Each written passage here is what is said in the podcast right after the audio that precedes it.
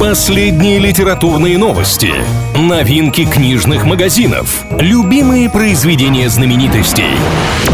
Книга ворот на правильном радио. Приветствую всех книголюбов, с вами Илья Андреев. В ближайшие пару минут будем говорить о литературе и всем, что прилагается. Что важного? Организаторы премии «Лицей» представили длинный список претендентов на победу. Из более чем двух тысяч присланных в этом сезоне заявок эксперты пропустили в следующий этап только 145 работ. Большинство из них поэтические, авторов стихов в лонг-листе в два раза больше, чем прозаиков.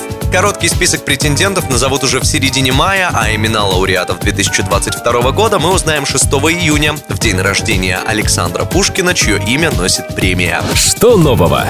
А вот у другой знаменитой награды все только начинается. Литрес открыли прием заявок на новый сезон своей премии «Электронная буква». Ее вручают digital авторам и чтецам со всего мира. Лучших из лучших в цифровом сегменте компания будет выбирать в пятый юбилейный раз, в честь чего было принято решение увеличить призовой фонд. За победу в главных номинациях «Книга года» и «Голос года» лауреаты получат по 300 тысяч рублей, а в специальных категориях можно будет выиграть по 50 тысяч. Заявки на участие Участие принимаются до 9 августа. Что интересного?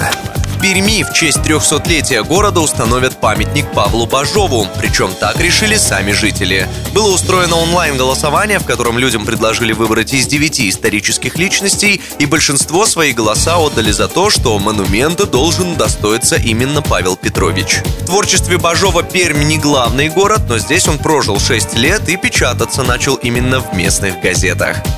На этом у меня пока все. С вами был Илья Андреев. Услышимся на правильном радио. Книга ворот на правильном радио.